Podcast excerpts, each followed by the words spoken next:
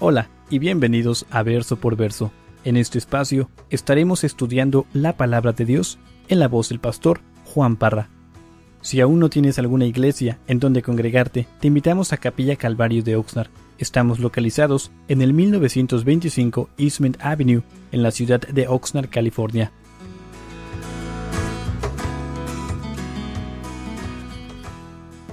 Abrimos nuestras Biblias a, al libro de Apocalipsis, capítulo 1. No sé cuántos de ustedes recuerdan un poco de la introducción de la semana pasada. Lo que quiero hacer es repasar un poco de lo que vimos al inicio del, del primer capítulo. ¿Todos estamos ahí? Ah, como mencioné la semana pasada, hermanos, el libro de Apocalipsis es el único libro en la Biblia que contiene un bosquejo que, nos va a ayudar a, recorrer este libro.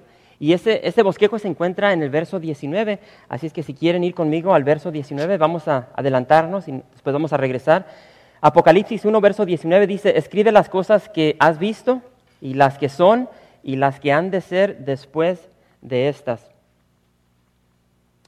las cosas que, has visto, ah, como mencioné la semana pasada, ah, son las cosas que vamos a ver, son las cosas que vamos a ver en el capítulo 1 y, se van a, eh, se van a, ¿cómo se dice? Aquí lo tengo enfrente, pero no encuentro esa palabra.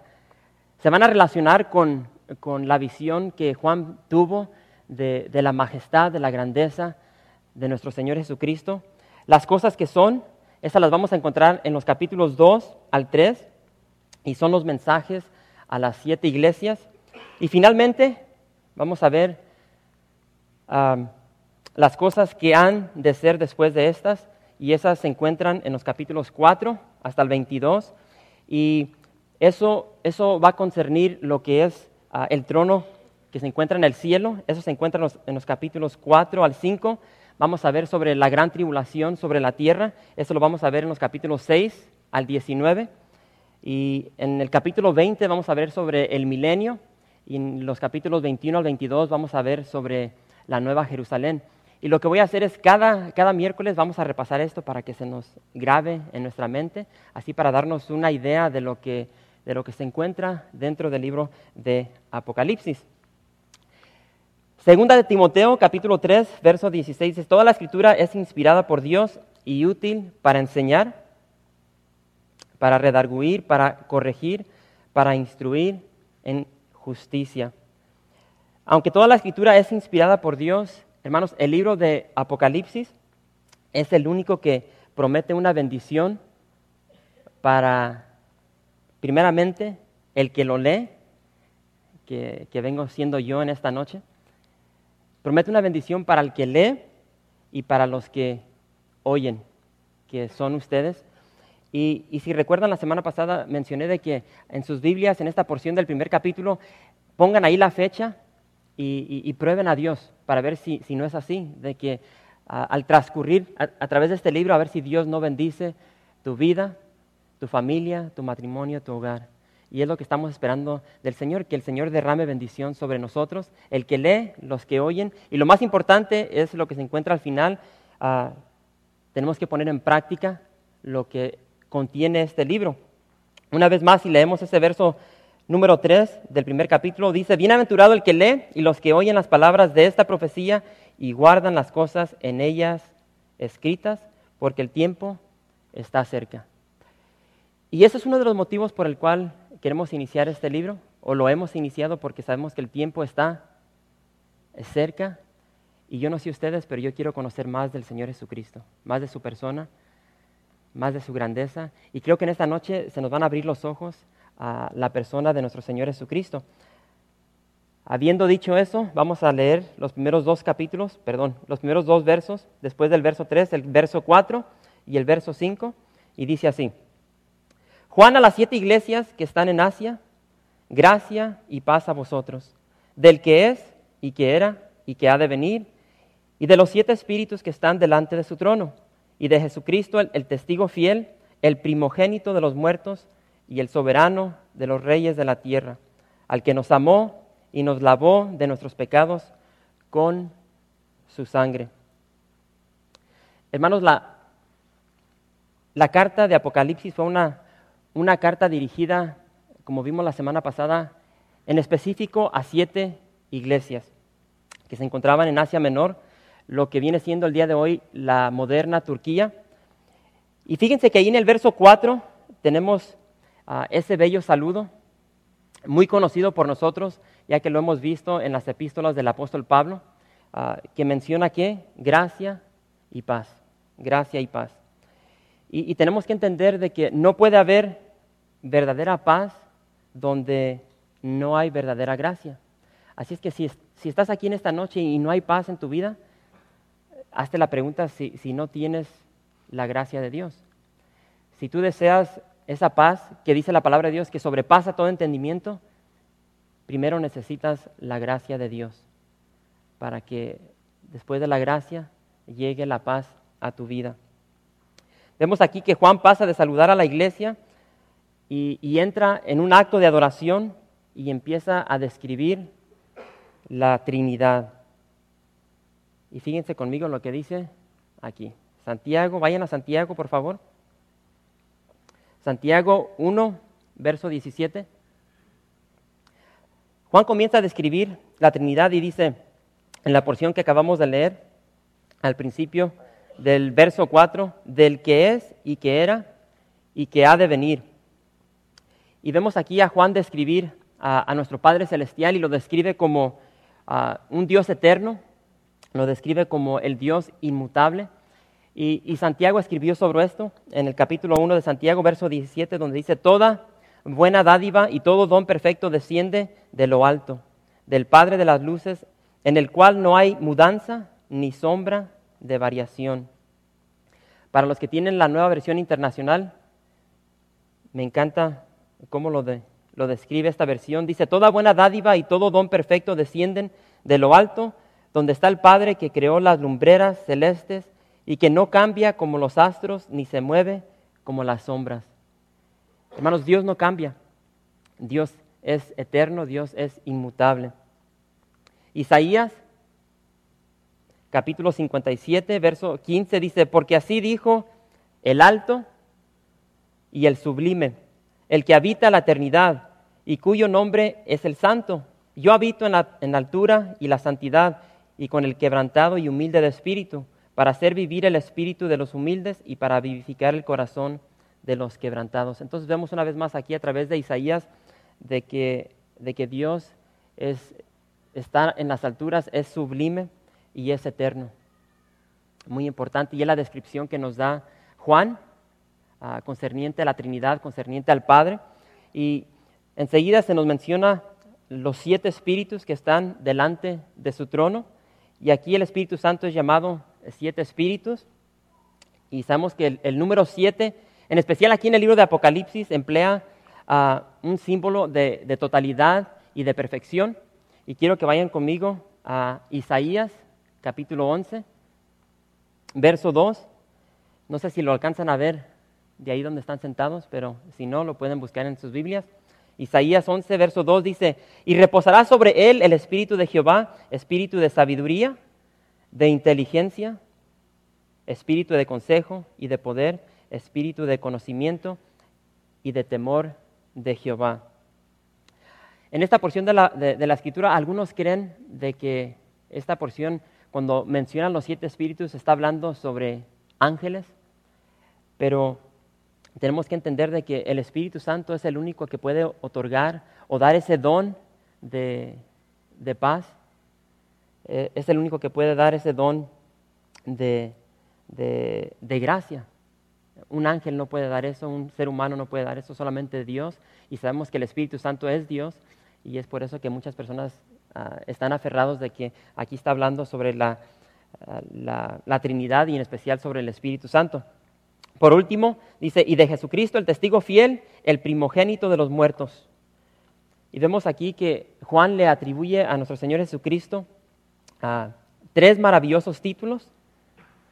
Estos títulos respectivamente testifican de su vida ah, de gran sufrimiento, testifican de su vida inmaculada que lo llevó hasta la cruz, ah, testifican de su resurrección victoriosa sobre la tumba, que no quedó ah, dentro de la tumba, sino que aún el día de hoy está vivo, y también nos habla sobre su pronto regreso, algo que ya vimos la semana pasada. Así es que es una, descripción increíble que nos, da Juan aquí sobre la Trinidad al iniciar el capítulo 1 del libro de Apocalipsis. Ah, la palabra testigo en el griego, que se encuentra ahí en el verso 5, es la palabra martus. Ah, es la raíz de la palabra española martirio. Y sabemos de que Jesús, como muchos testigos en el pasado, ah, fueron testigos o como estamos viendo aquí, fueron mártires, dieron su vida Ah, por lo que creían, pero sabemos de que nuestro Señor Jesucristo fue el único que, que, antes de su muerte ah, proclamó de que Él iba a poner su vida, pero también que la iba a levantar una vez más.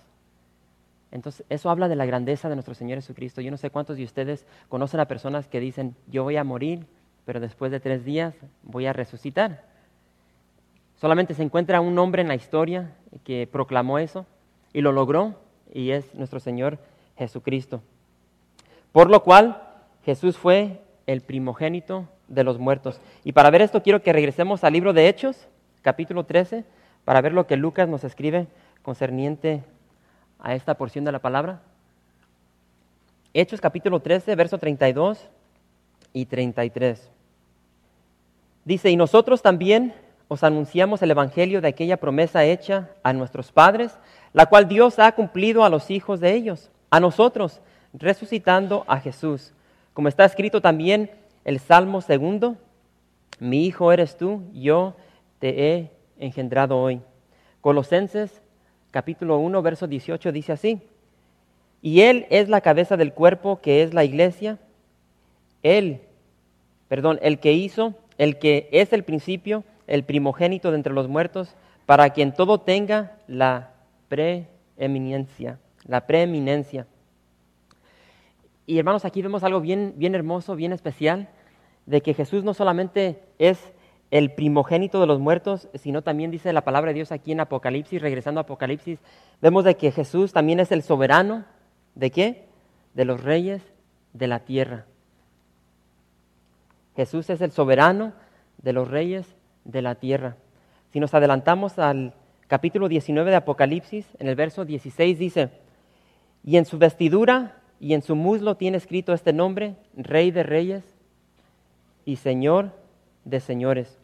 Hermanos, Jesús es nuestro Rey, Jesús es nuestro Señor, el cual nos amó y nos lavó de qué?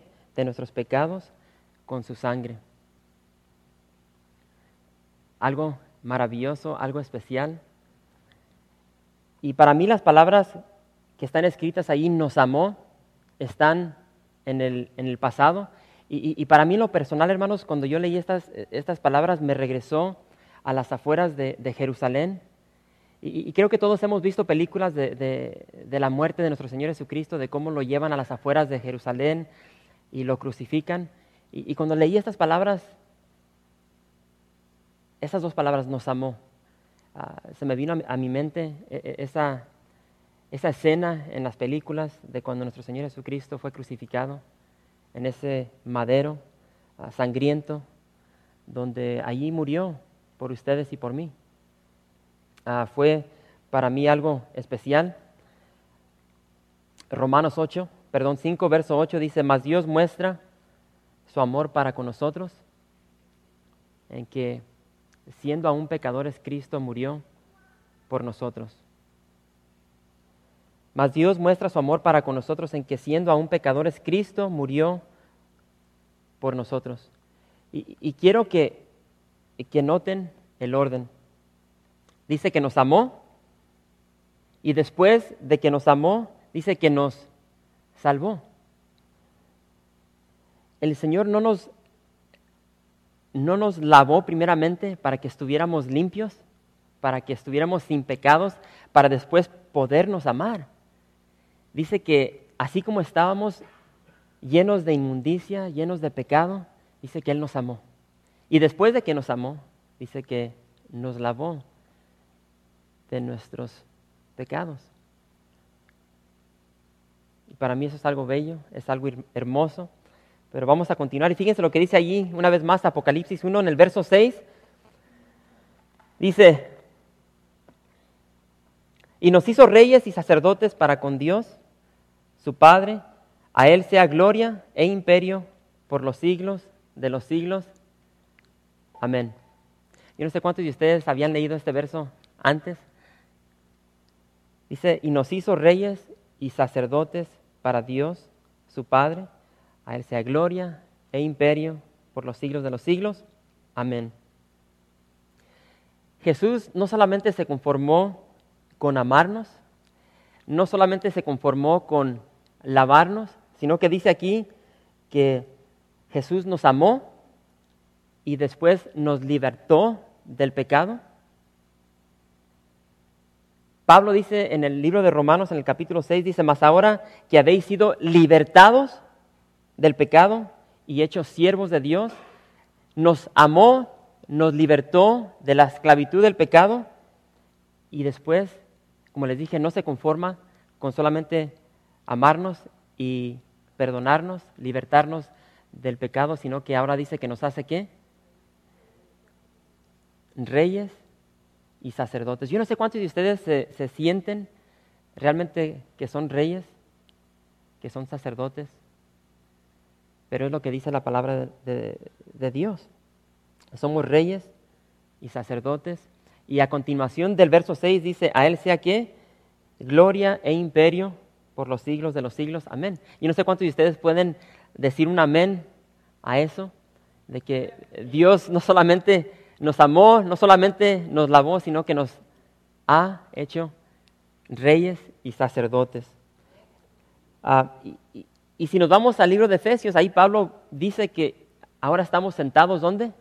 En lugares celestiales. Entonces vemos la grandeza de Dios sobre nosotros, cómo nos amó, nos lavó, nos ha hecho reyes y sacerdotes y ahora nos encontramos sentados en lugares celestiales. Ese es, el Señor al cual servimos, algo increíble. Fíjense cómo dice el verso 7, Apocalipsis 1, verso 7. Dice, he aquí que viene con las nubes y todo ojo le verá y los que le traspasaron y todos los linajes de la tierra harán lamentación por él. Sí, Amén.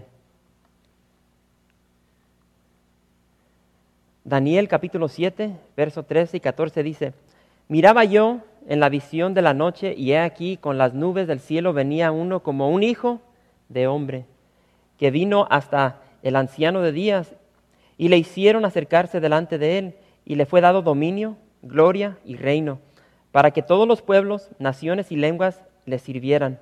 Su dominio es dominio eterno que nunca pasará y su reino uno que no será destruido. Hermanos, cuando Jesús regrese, Él vendrá con las nubes y dice la palabra de Dios que todo ojo le verá. Muy similar a lo que dijo nuestro Señor Jesucristo de su propia boca, Mateo 24, 30. Entonces aparecerá la señal del Hijo del Hombre en el cielo y entonces lamentarán todas las tribus de la tierra y, verán al Hijo del Hombre viniendo sobre las nubes del cielo con poder y gran gloria. Hermano, la segunda venida de nuestro Señor Jesucristo no será como su primera cuando llegó a la ciudad de Belén. Juan nos revela que aún los que lo traspasaron, dice que lo van a ver, y no solamente lo van a ver, sino que van a, van a lamentar de no haberlo aceptado en su primera llegada. Ah, cita Zacarías 12, 10. Ah, de igual manera, fíjense aquí. Les digo todo esto porque yo no sé cuántos de ustedes han visto a este hombre. Y, este es uno de los, de los más modernos que, que, han surgido el día de hoy. Y, debemos, debemos ah, no creer a farsantes, a herejes como, como a este hombre, porque la palabra de Dios es clara y dice que cuando el Señor Jesucristo regrese, dice que va a regresar en las nubes y dice, y todo ojo lo verá. Este es el, el famoso José Luis de Jesús de Miranda,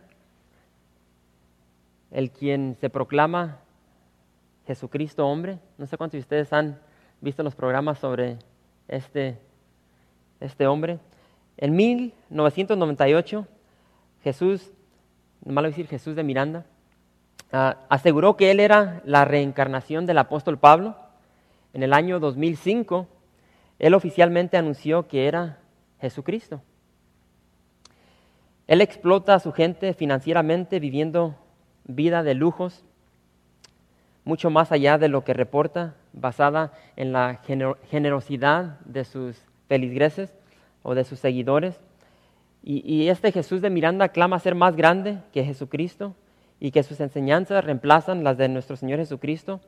Y aún el día de hoy se refiere a sí mismo como el anticristo y se ha tatuado el 666 en su antebrazo, ah, sosteniendo de que Él es el, el Señor Jesucristo y se le debe adorar. No sé cuántos de ustedes han escuchado eso. Ah, y, y, los seguidores que tiene eh, están por donde quiera, por todo el mundo. Y, lo nuevo que salió se proclamó, como les dije, al anticristo y muchos de sus seguidores se han tatuado, ah, como dice él, la marca de la bestia, el 666. Ahí pueden ver la, la marca de esta niñita aquí. Es algo increíble, pero el Señor nos advierte y en Mateo 24, verso 4 dice, respondiendo Jesús les dijo, mirad que nadie os engañe porque vendrán muchos en mi nombre diciendo yo soy el Cristo, y a muchos engañarán. Así es que tenemos que tener cuidado de, estos farsantes, de estos que se proclaman uh, Cristos, porque son falsos profetas. Y, y si nos enfocamos en lo que dice la palabra de Dios, no vamos a ser engañados por estos hombres engañosos. Vamos a leer el verso 8, Apocalipsis 1, verso 8 dice, yo soy el alfa y la omega, principio y fin, dice el Señor, el que es y que era y que ha de venir, el Todopoderoso. Hermanos, aquí en el verso 8, Jesús comienza a describirse a sí mismo y se describe similarmente a, lo que vimos en el, en el verso 4 concerniente al Padre. Y dice, yo soy el alfa y la omega, principio y fin. Aquí vemos de que Juan usa uh, letras del, alfabeto griego y dice, yo soy el alfa y la omega. ¿Qué está diciendo nuestro Señor Jesucristo? Ah, está diciendo de que Él es el principio y el fin, y Él tiene control sobre todo, tanto desde el principio como del fin y todo lo que cae en medio de, del alfa y la omega, del principio y el fin. Algo increíble, algo bello. Ah, vayan conmigo a Colosenses, capítulo 2 para leer, lo que dice ahí. Colosenses 2, verso 1. Colosenses 2, verso 1 dice, porque quiero que sepáis cuán gran lucha sostengo por vosotros y por, lo que, por los que están en la Odisea y por todos los que nunca han visto mi rostro, para que sean consolados sus corazones, unidos en amor, hasta alcanzar todas las riquezas de pleno entendimiento, a fin de conocer el misterio de Dios el Padre y de Cristo en quien están escondidos todos los tesoros de la sabiduría y del conocimiento. Hermanos, nuestro Señor Jesucristo es eterno, nuestro Señor Jesucristo es infinito y, y toda nuestra vida nos la vamos a pasar intentando conocerlo más y más. Yo no sé cuántos de ustedes ya tienen tal vez más de 10 años en el Evangelio y, tal vez en ese transcurrir de 10 años, después de leer la palabra de Dios por esa cantidad de años, se sienten el día de hoy como que no conocen lo suficiente de la persona de nuestro Señor Jesucristo. Y esa va a ser una realidad de nuestras vidas. Vamos a pasar toda nuestra vida conociéndolo más y más. Y no solamente aquí en nuestra vida terrenal, sino que en la eternidad vamos aún vamos a continuar conociéndolo más y más. Yo no sé cuántos de ustedes han escuchado personas decir de que cuando empiezan a hablar sobre el cielo, que empiezan a decir, no, pues como que en el cielo va a ser muy aburrido. Siempre enseñan fotos de, angelitos ah, echados sobre las nubes, tocando un arpa, y como que no va a haber gran cosa en el cielo. Y, hermanos, así no va a ser el cielo. Y vamos a hablar sobre el cielo más adelante. Pero no sé cuántos de ustedes han escuchado personas hablar sobre, sobre el cielo de esa manera. Dios es eterno y, y vamos a necesitar una eternidad para conocerlo. Tengan eso por seguro. Se va a necesitar una eternidad para, poner, para poder conocer todo el misterio de nuestro Señor Jesucristo. Y hace, hace dos semanas, no sé, los que recuerdan, uh, mi familia eh, salió para Disneylandia y salimos de vacaciones. Y, y antes de, de, de, que se llegara ese día, lo recuerdo bien, iba a ser un jueves, el 5 de marzo, uh, nuestros hijos estaban bien emocionados, bien entusiasmados porque iban a ir a Disneylandia y, y anticipando ese gran día, por fin llegó y nos embarcamos a Disneylandia y esa desesperación de poder llegar pronto. Pero por fin llegamos ese jueves por la noche y tenían una sonrisa de oreja a oreja y llegamos a, allá al condominio donde nos, donde nos íbamos a quedar. Y cuando llegamos allí salimos rápidamente para Disneylandia, estuvimos allí como, como dos horas y no fue suficiente. Tuvimos que regresar porque ese día cerraron pronto. Y, y, esa noche aún continuó esa anticipación, esa desesperación para que llegara el viernes, para poder regresar, para que se divirtieran. Y es lo que sucedió. El viernes salimos y pasamos todo el viernes en Disneylandia. Pero llegó el domingo y los niños ya estaban cansados, fastidiados, aburridos. Y lo único que decían es, ya nos queremos ir. Y hermanos,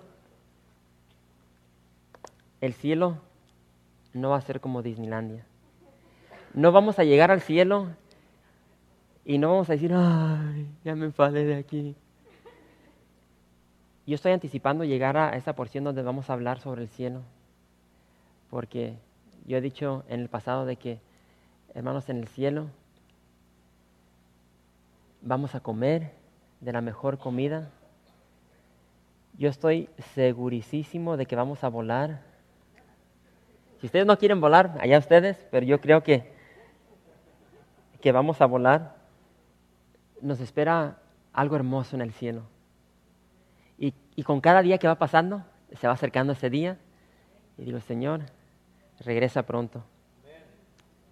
Así es que vamos a continuar, dice ahí en el verso 9, Apocalipsis 1, verso 9, dice, yo Juan, vuestro hermano, y copartícipe vuestro en la tribulación, en el reino y en la paciencia de Jesucristo, estaba en la isla llamada Patmos por causa de la palabra de Dios y el testimonio de Jesucristo.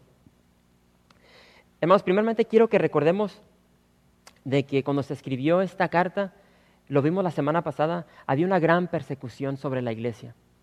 Recuerden todo lo que vimos sobre eh, el emperador Domiciano y todo lo que estaba haciendo a, a los cristianos, lo que había hecho tanto Domiciano, pero también lo que había hecho el emperador Nerón sobre los apóstoles, sobre la iglesia entonces la iglesia está pasando por un tiempo de gran sufrimiento, gran tribulación. Y Juan les está escribiendo esta carta a esta iglesia, a estos hermanos, a estas hermanas, ¿para qué? Para consolarnos. Y, y, este verso es un verso especial. Bueno, toda la palabra de Dios es especial, pero hay versos que tal vez nos impactan más que otros. Y, y ya lo que estamos viendo de que ese tiempo era un, tiempo de gran persecución.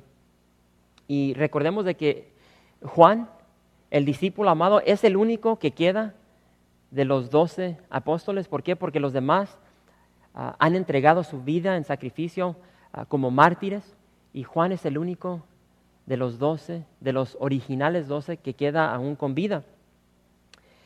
Y vemos de que Juan, consciente del sufrimiento de sus hermanos, consciente de que él era el último apóstol de los originales doce. Vemos aquí a Juan, fíjense conmigo lo que dice.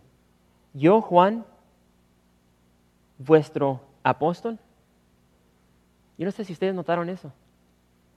Es el último apóstol. Y él dice, yo, Juan, vuestro hermano Y no solamente eso, sino dice, y copartícipe vuestro en la tribulación. Juan les está escribiendo esta carta para consolarlos y se identifica juntamente con ellos. Dice, tío, que yo no soy, él no se describe aquí como el pastor que él era de esas iglesias. Él no se describe como el gran apóstol, el último apóstol de, de nuestro Señor Jesucristo. Dice, yo soy un hermano, tal como ustedes, y estoy participando de la misma persecución de la cual ustedes están participando. ¿Y, qué sentirían ustedes al escuchar estas palabras? De saber de que tu, esposa se la acaban de llevar, la acaban de violar, la, acaban de asesinar, a tus hijos te los han quitado, los han aventado con los leones, a tu hermano lo han cubrido con brea y lo han encendido como una lanterna en los jardines imperiales. Y recibes esta carta de este discípulo amado diciendo, hey, yo soy tu hermano y yo estoy padeciendo juntamente contigo. ¿Por qué? Porque ¿dónde se encuentra? Se encuentra en la isla de Patmos. ¿Sí? ¿Y por qué se encuentra ahí? ¿Por bonito? ¿Porque andaba robando a las ovejas como este Jesús de Miranda? No. Dice, por causa de la palabra de Dios y por causa del testimonio de Jesucristo. Hermanos, yo los quiero motivar a que continúen en la palabra de Dios. Yo les quiero motivar a que ustedes sigan siendo un buen testimonio de un hijo, de una hija del Señor Jesús. Porque es tan fácil lograr tener un testimonio, tal vez te va a tomar 10, 15 años para adquirir ese testimonio de lo que es un hijo de Dios, una hija de Dios, y, en un abrir y cerrar de ojos ese testimonio lo puedes perder. Y la clave para eso es de continuar en la palabra de Dios y estar apegados a la persona de nuestro Señor Jesucristo. En el verso 10 dice Apocalipsis 1, verso 10 y 11. Dice, yo estaba en el Espíritu en el día del Señor y oí detrás de mí una gran voz como de trompeta que decía, yo soy el alfa y la omega, el primero y el último. Escribe en un libro lo que ves y envíalo a las siete iglesias que están en Asia, a Éfeso, Esmirna, Pérgamo, Tiatira, Sardis, Filadelfia y la Odisea. Cuando Juan dice, estaba en el Espíritu en el día del Señor, hermanos, no se sabe con exactitud, no se sabe ah, con seguridad lo que quiere decir. Y, realmente existen dos posibilidades y quiero compartir las dos con ustedes. Ah, primera, es posible que simplemente signifique que Juan estaba en el Espíritu. ¿Cuándo?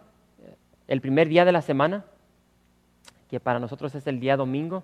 ¿Por qué? Porque ese era el día establecido en el cual ah, la iglesia del primer siglo ah, se reunía a adorar al Señor. ¿Por qué? Porque ese fue el día cuando nuestro Señor Jesucristo resucitó de los muertos y se estableció ese día ah, para, precisamente para eso, para adorar al Señor el primer día de la semana. Otra posibilidad es que Juan fue llevado en el Espíritu hacia adelante donde vio ese día de, del día del Señor, pero lo más probable es de que, tan siquiera en mi opinión, creo que es la primera, porque como les dije, si vemos el bosquejo que se, nos da en el verso 19, ah, el capítulo 1 se enfoca solamente en, la, en presentarnos a la persona de nuestro Señor Jesucristo y no tanto en lo futuro. Eso lo vamos a ver en los capítulos 6 ah, hasta el 19. Así es que esa es mi opinión. Pero lo cierto es que Juan recibe instrucciones de, parte de nuestro Señor Jesucristo y dice que cuando escucha su voz, su voz de, nuestro Señor Jesucristo era como una voz de trompeta. Y no sé cuántos de ustedes han escuchado a, predicadores, pastores, a personajes que dicen, yo he escuchado al Señor Jesucristo y tiene una voz bien suave, bien, bien amorosa. Y, en toda la palabra de Dios, cuando vemos que el Señor está hablando, dice que es como una voz de trompeta, como estruendos de, de, aguas. Y es lo que escucha Juan. Y, y el Señor Jesucristo le dice a Juan, escribe en un libro lo que ves y envíalo a las siete iglesias que están en Asia. Una vez más, Éfeso, Esmirna, Pérgamo, Tiatira, Sardis, Filadelfia y la Y no sé si pueden ver este mapita. Y, estamos conscientes, hermanos, de que había muchas más iglesias que estas en esta región de, Asia, o como les dije, el día de hoy es la moderna Turquía. Ah, y vamos a ver sobre estas siete iglesias ah, en los capítulos 2 y, y 3, pero no tengo. O sea que tenía una. Pero están donde está apuntando mi dedo. y, ahí se encuentran. Y, es muy interesante porque en la, se ve más clara la de atrás. Pero en, la forma que, estaban ubicadas estas ciudades, estaban de, en orden cronológico y, se cree que en ese tiempo e, ese era el orden por el cual ah, en aquel entonces no había, no había correo Ah, como el día de hoy, pero había un correo que, que, tenía, que tenían los romanos y, ese orden que se nos da era el orden cronológico ah, donde un cartero podía viajar y llegar a esas iglesias en orden. Pero son las siete iglesias y estas siete iglesias, hermanos, cuando lleguemos a esos capítulos, que va a ser pronto, ah, en sí nos van a hablar sobre siete épocas de la iglesia y es algo bien interesante y les animo a que, a que tengan paciencia en esta sección que estamos terminando aquí hasta llegar al capítulo 2 y 3 porque va a ser de gran bendición. Por ahorita vamos a continuar, dice ahí en el verso 12, Apocalipsis 1, verso 12 y 13 dice, y me volví para ver la voz que hablaba conmigo y vuelto vi siete candeleros de oro. Y en medio de los siete candeleros a uno semejante al hombre, al Hijo del Hombre, vestido de una ropa que llegaba hasta los pies y ceñido por el pecho con un cinto de oro. Juan escucha la voz de nuestro Señor Jesucristo y dice que es una voz ah, como de trompeta. Dice que Juan voltea para, para ver la voz de este hombre que le está hablando. Y dice que Juan ve, ve siete candeleros. Juan ve siete candeleros de oro. Y, lo más probable es de que cuando Juan ve eso, a su mente se le regresa a el candelero que se encontraba dentro del lugar santo, tanto en el tabernáculo como eh, en el templo. Ah, y, dice que, también vio ah, no solamente el candelero, pero a un hombre en medio del candelero. ¿Sí? Y vayan a Éxodo. Vamos a leer rápidamente esa escritura antes de continuar. Éxodo, capítulo 25. Y dice, harás además un candelero de oro puro, labrado a martillo, se hará el candelero, su pie, su caña, sus copas, sus manzanas y sus flores serán de lo mismo. Puse el candelero del cual se está describiendo aquí en Éxodo a mi izquierda. Pero lo que vio, lo que vio Juan en esta visión eran, eran siete candeleros separados, no estaban conjuntos como están viendo el, candelero que se encontraba dentro del tabernáculo. Ahora, tenemos que entender que la luz del candelero no proviene de los candeleros. Antes teníamos uno aquí. Ahí tienen el candelero. Cuando está encendido, la luz no proviene del mismo candelero. El candelero solamente ah, hace que, la luz eh, se brille más. ¿Sí, entienden eso? En sí la luz proviene de las lámparas de aceite que, que no sé si alcanzan a ver las, puntitas del candelero, lo que eran, eran como un, recipiente donde le ponían aceite de olivo y luego le ponían una mecha y ardían. Entonces la luz no proviene del candelero, sino que proviene del aceite que estaba dentro de los recipientes. ¿sí? Los candeleros simplemente hacen la luz más visible, por lo tanto, los candeleros son una buena imagen de la iglesia. Los candeleros son una buena imagen de la iglesia. Nosotros no producimos luz, sino que nosotros la manifestamos a través de nuestras vidas, a través de lo que Cristo ha hecho en nosotros. ¿Se entienden eso? Y es precisamente lo que se nos dice más adelante en el verso 20, que los siete candeleros representan las siete iglesias. Y es en medio de los candeleros donde Juan ve a quién? A Jesús.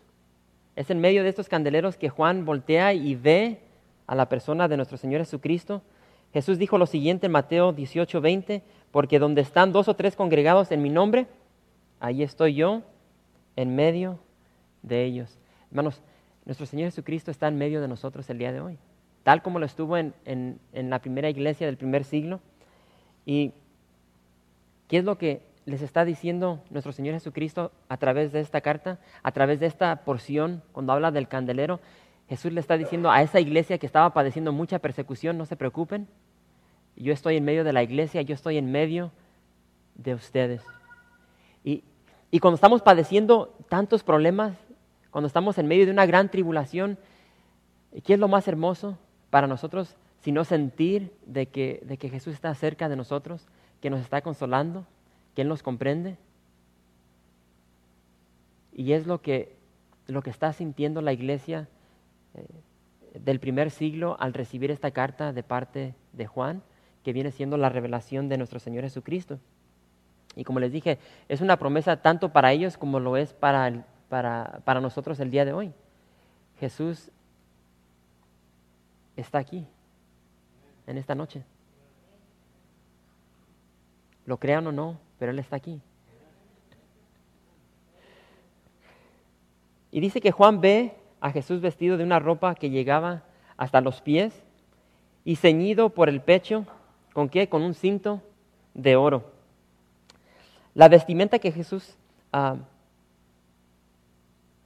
que, la vestimenta que tiene puesta nuestro Señor Jesucristo, ah, habla de dignidad, habla de autoridad y si recuerdan en el capítulo 37, cuando estudiamos sobre la vida de José, recuerdan que Jacob le había dado una túnica especial a José que trajo mucha envidia a, sus hermanos. Y se cree que esta túnica era una túnica larga, de manga larga, y esta túnica ah, era usada por personas que, típicamente no trabajaban, eran personas nobles, de, autoridad, como mencioné, de dignidad. Y, vemos de que la vestimenta de nuestro Señor Jesucristo de igual manera está hasta dónde? Hasta los pies. Y dice que Jesús también estaba ceñido con un, con un cinturón, con un cinto en el pecho. ¿Y de qué era el cinto? De oro. Esto alude a, aquí a la vestimenta de los sacerdotes del Antiguo Testamento. Y quiero leerles lo que escribió este hermano. Dice, en el capítulo 39 de Éxodo, verso 1 al 5, se nos dice que había hilos de oro tejido entre el azul, entre la púrpura, entre el carmesí, del cinto del efod del pecho del sumo sacerdote de Israel. El cinto que vestía Jesús tiene más que unos pocos hilos de oro, sino que dice la palabra es que era todo de oro. ¿sí? Entonces habla de la grandeza de nuestro Señor Jesucristo, habla de su autoridad sobre todo. Él es el alfa, la omega, el principio y el fin. Él es el eterno. Él es el todopoderoso. Y yo no sé si, ustedes han captado, no me he metido en, en, ese punto, pero en este capítulo 1 habla mucho del Padre y, es sinónimo con lo que estamos viendo de la persona de nuestro Señor Jesucristo. Aquí en el verso 8 habló sobre Jesús siendo el alfa, la omega, es, es un mismo título que se le da a Jehová en, el libro de Isaías. Entonces, concerniente, ah, conforme, perdón, conforme vayamos estudiando este libro, vamos a darnos cuenta de que, de que Jesús es Jehová. Algo, algo hermoso, algo bello. Continúa este hermano y dice, Uno de los deberes de los sacerdotes del Antiguo Testamento era el de ah, era el del mantenimiento del candelero. Cada día tenían que llenarlo de aceite, limpiar toda la mugre que se, acumulaba y tenían que recortar las, las mechas. Tenían que examinar de cerca el candelero para que las lámparas estuvieran encendidas continuamente delante del Señor. Aquí está nuestro Señor Jesucristo, nuestro sumo sacerdote, en medio de los siete candeleros, inspeccionando cuidadosamente las lámparas, siempre ayudándolas a resplandecer delante de Dios. Y es lo que hace nuestro Señor Jesucristo con nosotros. Él es la fuente de vida para nosotros, Él es el que nos llena de su Santo Espíritu. ¿Para qué? Para que nosotros podamos brillar en medio de las tinieblas. Es algo increíble, algo bello y hermoso. Ahora vamos a continuar y dice ahí en el verso 14, Juan continúa describiendo a nuestro Señor Jesucristo y dice en el verso 14, su cabeza y sus cabellos eran blancos como blanca lana, como nieve, sus ojos como llama de fuego y sus pies semejantes al bronce bruñido, refulgente como en un horno y su voz como estruendo de muchas aguas. Tenía en su diestra siete estrellas, de su boca salía una espada aguda de dos filos y su rostro era como el sol cuando resplandece en su fuerza. En el verso 14 dice, su cabeza y sus cabellos eran blancos como blanca lana.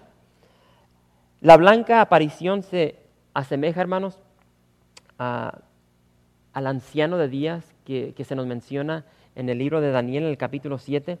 Y, también habla sobre nuestro Señor Jesucristo cuando llegó al monte de transfiguración y se transfiguró con, su, con esa gloria.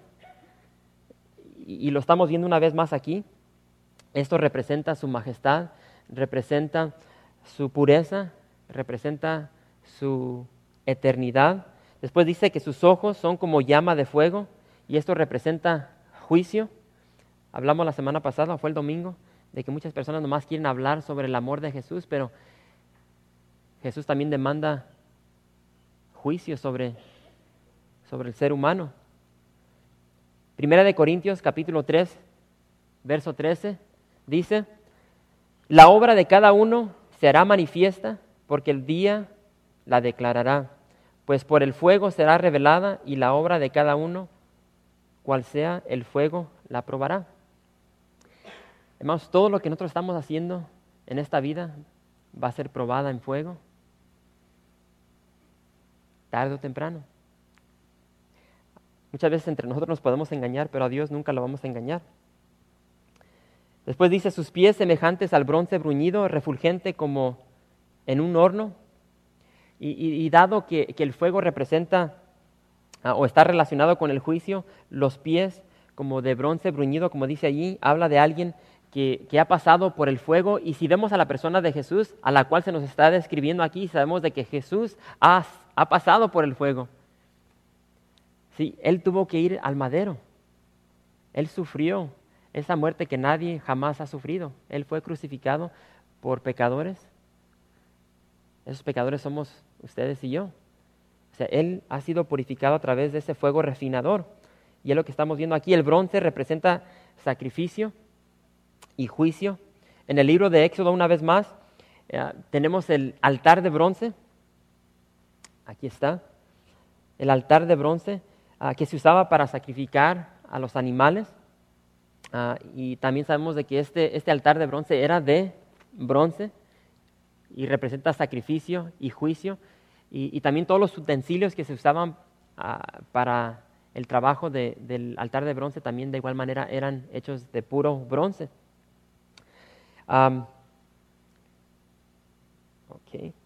Las siete estrellas representan a los siete ángeles de las siete iglesias, eso lo vamos a ver más adelante, se nos da la la descripción en el verso 20. Después dice que de su boca salía una espada de dos filos. ¿Y qué representa la espada? La palabra. No, no vean, yo no sé cuántos de ustedes han visto. aquí está, no No sé si alcanzan a ver esa foto, pero tiene una espada. Pero se han fabricado unas fotos tan tremendas del Señor Jesucristo con unas greñas y con una espada que sale de su boca. Y uno lo ve y dice, wow, se, se asusta uno. Pero e, e, en sí, hay unos comentarios que dicen que cuando que, Juan realmente no vio, no vio una espada que salía de su boca, simplemente su, su, su, su voz que, que, la describe como una trompeta, la, la relaciona con qué? Con la espada, porque es lo que encontramos a través de toda la palabra de Dios. Efesios capítulo 6, verso 17 dice, la espada del Espíritu, que es la palabra de qué? De Dios. Hebreos 4, 12, porque la palabra de Dios es viva y eficaz y más cortante que toda espada de dos filos. Entonces vemos que la espada representa, simboliza la palabra de Dios. Después se nos dice que su rostro era como el sol cuando resplandece en su fuerza. Hermanos, la gloria de Jesucristo, la gloria de Jesucristo es enorme, es tan, tan resplandeciente y, es, es, tan difícil visualizar, imaginarnos, poder contemplar la, magnitud de la persona de nuestro Señor Jesucristo. Y como les dije, algunos de los, de los discípulos pudieron ver esa gloria cuando Jesús se transformó o se transfiguró en ese monte. Y todo lo que hemos visto aquí, hermanos, concerniente a esta visión de Juan, habla del poder de Jesús, habla de la majestad de Jesús, habla de su autoridad, habla de su justicia. Y me encantó lo que, lo que leí sobre esta porción de lo que escribió Carlos Spurgeon. Y, mediten sobre estas palabras. Dice, ¿qué ves en la mano derecha de Cristo? Siete estrellas. Pero qué insignificantes se ven en comparación al rostro del Señor. Son estrellas y hay siete de ellas, pero ¿quién puede ver siete estrellas o setenta mil estrellas cuando el sol brilla con toda su fuerza?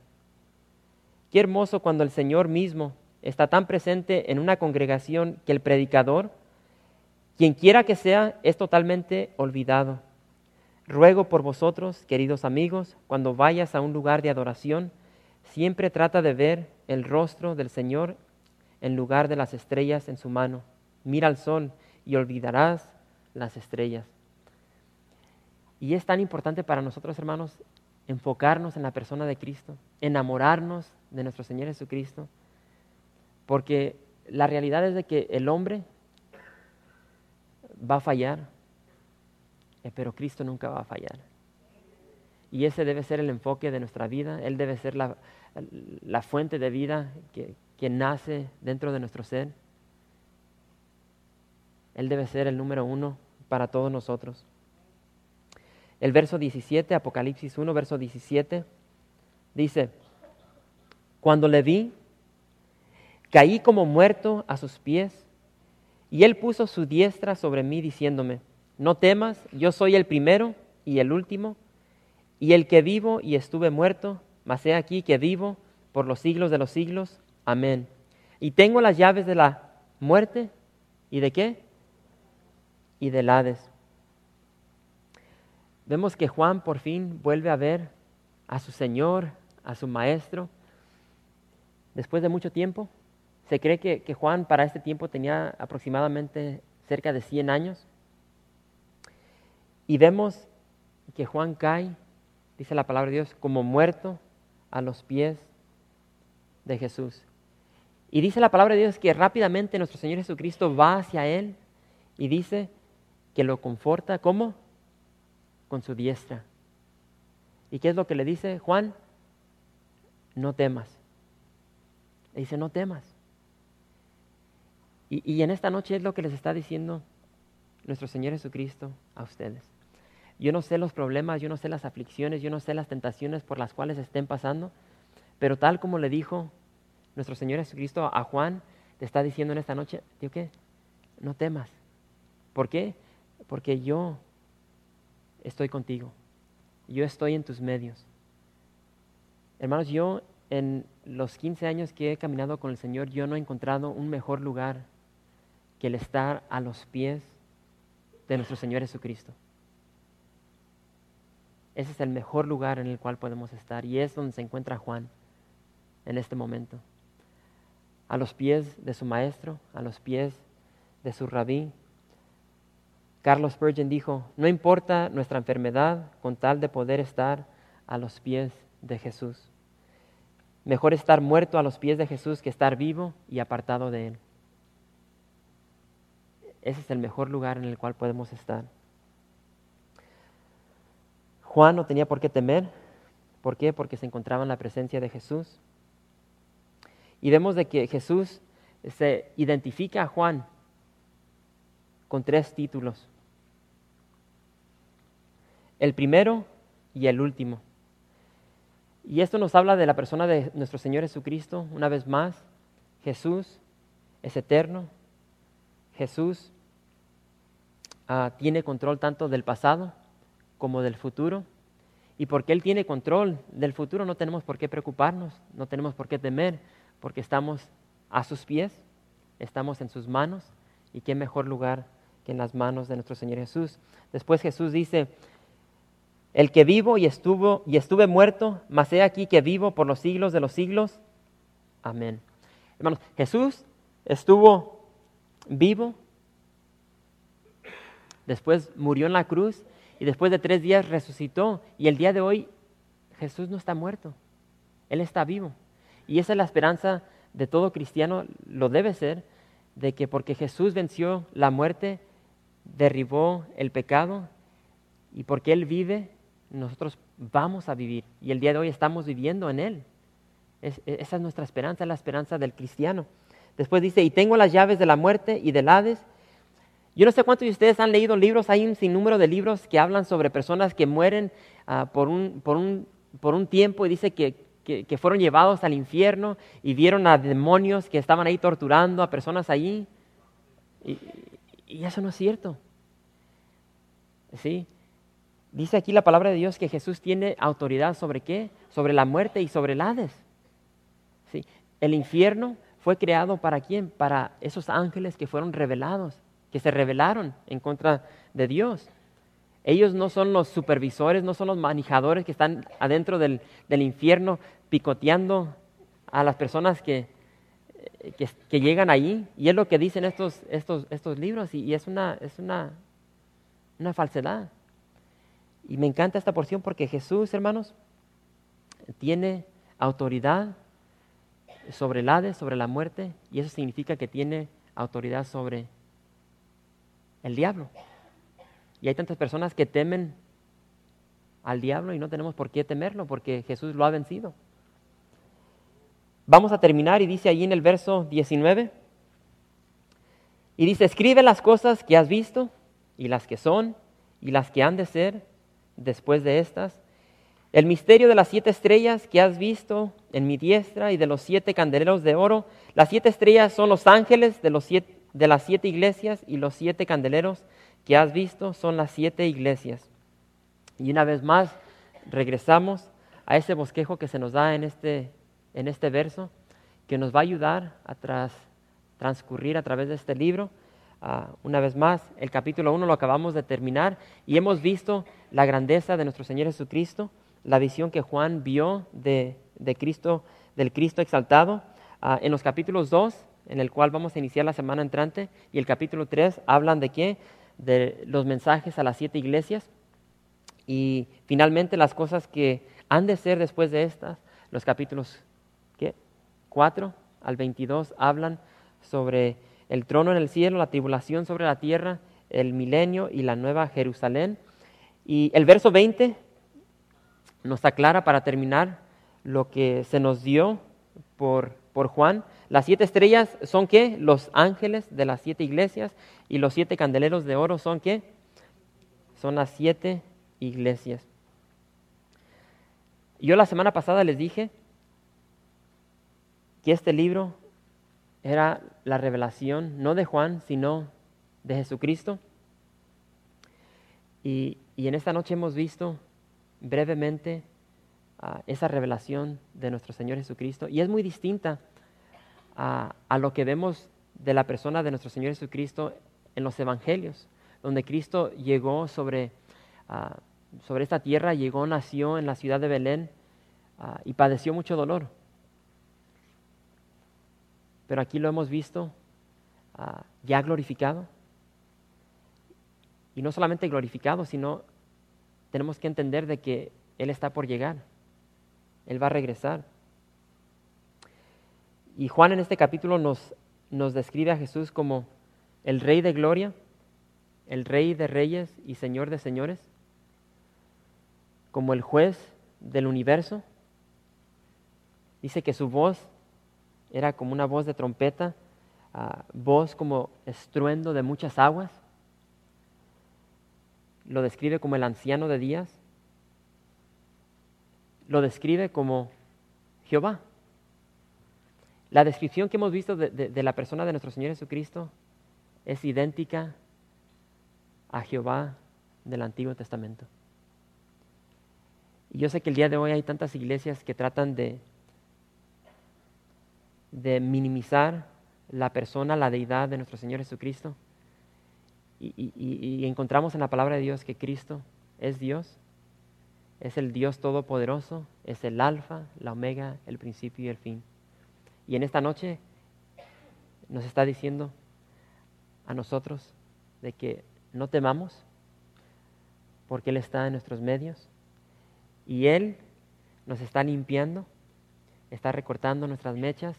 ¿Para qué? Para que nuestras vidas resplandezcan y brillen en medio de las tinieblas en, en las cuales nos encontramos. Gracias por visitar calvariooxnar.org. En este sitio web podrás encontrar información fresca cada semana, como los servicios previamente grabados, los cuales están disponibles para ti para que los puedas escuchar en cualquier momento. Estamos seguros que este material será de gran edificación espiritual para tu vida y para tu familia. La visión de Capilla Calvario de Oxnard es ser como Jesús, aprendiendo y viviendo la palabra de Dios.